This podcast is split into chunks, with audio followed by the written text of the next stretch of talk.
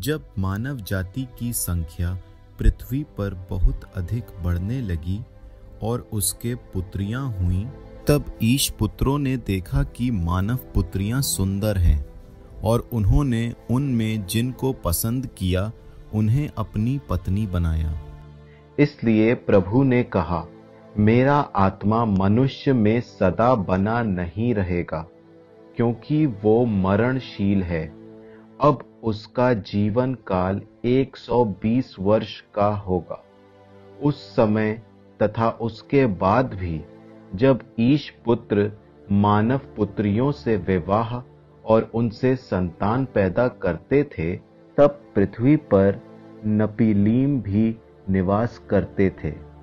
वे प्राचीन काल के शक्तिशाली और सुप्रसिद्ध वीर थे।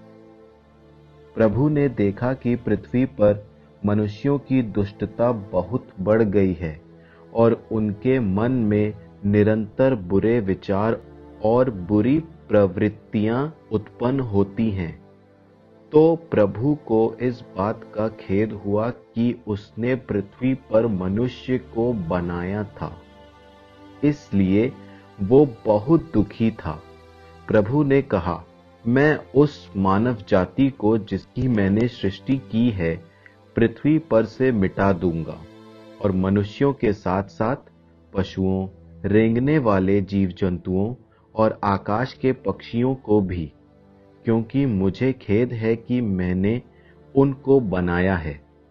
नू को ही प्रभु की कृपा दृष्टि प्राप्त हुई। नू का वृत्तांत इस प्रकार है। नू सदाचारी और अपने समय के लोगों में निर्दोष व्यक्ति था। वो ईश्वर के मार्ग पर चलता था। नू के तीन पुत्र थे, सेम, हाम और याफेत। अब संसार ईश्वर की दृष्टि में भ्रष्टाचारी बन गया था और हिंसा से परिपूर्ण था। ईश्वर ने देखा कि संसार भ्रष्टाचारी हो गया है, क्योंकि सब शरीरधारी कुमार्ग पर चलने लगे थे। ईश्वर ने नू से कहा, मैंने सब शरीरधारियों का विनाश करने का संकल्प किया, क्योंकि उनके द्वारा संसार हिंसा से भर गया है। देखो, मैं पृथ्वी के साथ उनका विनाश करूँगा। तुम अपने लिए गोफर वृक्ष की लकड़ी का पोत बना लो, उस पोत में कक्ष बनाना, और उसमें भीतर बाहर डामर लगा देना। तुम उसे इस प्रकार बनाना। पोत तीन सौ हाथ लंबा, पचास हाथ चौड़ा और तीस हाथ ऊँचा हो। उस पोत में ऊपर चारों ओर एक हाथ ऊँची एक खिड़की बनाना।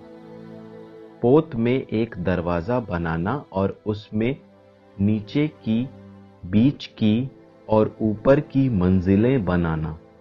क्योंकि मैं पृथ्वी पर आकाश के नीचे के सब शरीरधारी प्राणियों का विनाश करने पृथ्वी पर जल प्रलय भेजूँगा।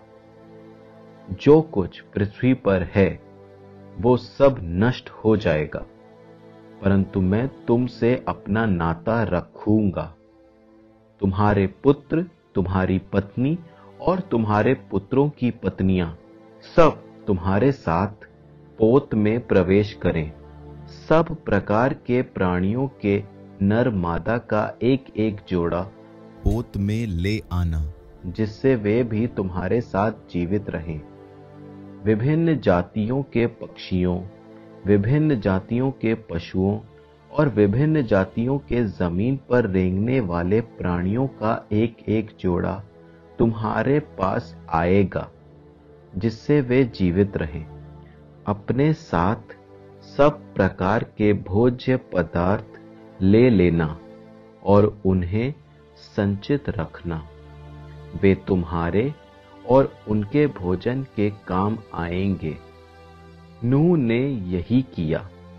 उसने ईश्वर की आज्ञा के अनुसार सब कुछ किया।